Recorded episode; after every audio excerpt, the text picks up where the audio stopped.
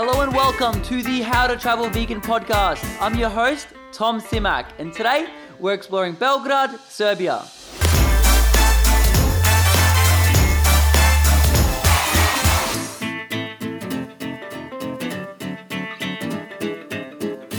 Let's just jump into today's episode to what's known as the most popular restaurant in Belgrade, Mayka, which literally translates to mother. This place makes popular Serbian dishes such as cevapi uh, and Belgrade steaks into vegan friendly options, on top of having burgers, juices, and even samosas. It's right in the city centre, but it is slightly on the pricier side of Belgrade, sitting at about 9 euros per meal. I will just put a quick disclaimer in here about restaurants in Serbia. Almost everyone here is a chain smoker, which just means that indoor smoking is more popular.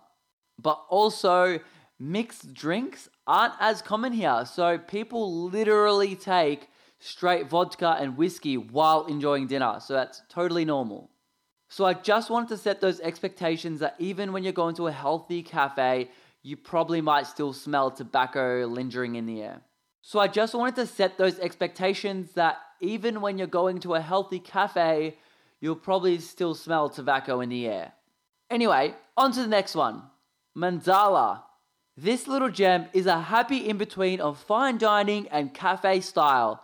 Again, a little on the pricier side for your average meal in the city, but you'll find the cozy atmosphere and amazing food well worth it. For a quick feed, we have Jazz Yoga, which is sandwiches, salads, juices. It's actually a vegetarian place, so just ask for the vegan options. They all know what that is. And the big benefit here is that it's smoke free.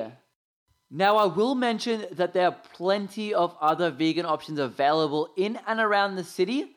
So don't get disheartened. I've only mentioned a quick three options. The reason I didn't mention a lot more is because the extensive amount of polarizing reviews, which means one person literally saying that this restaurant was the best meal she's ever had in her adult life, and the next saying that they were rude and the food was flavorless. So I will take everything with a grain of salt, but these places that I did a review do have consistency, which is what I look for when I'm reviewing places on this podcast. Now, I just wanted to give a quick little tip at the end here. During Lent, which is the Easter time in Serbia, the whole country, especially Belgrade, goes almost completely vegan. The only thing they eat during this two week period is fish without a backbone, which is like shellfish, oysters, octopus, and also honey. Everything else they will not eat. So a lot of restaurants will come out, a lot of pop up shops, all vegan options, so meat free, dairy free, egg free. So it's a really good time to visit Serbia if you're around during April. But that's it for this episode. Please tick that five star review if you got some value. And any questions, shoot me a message on Instagram at How to Travel Vegan. Much love. Peace.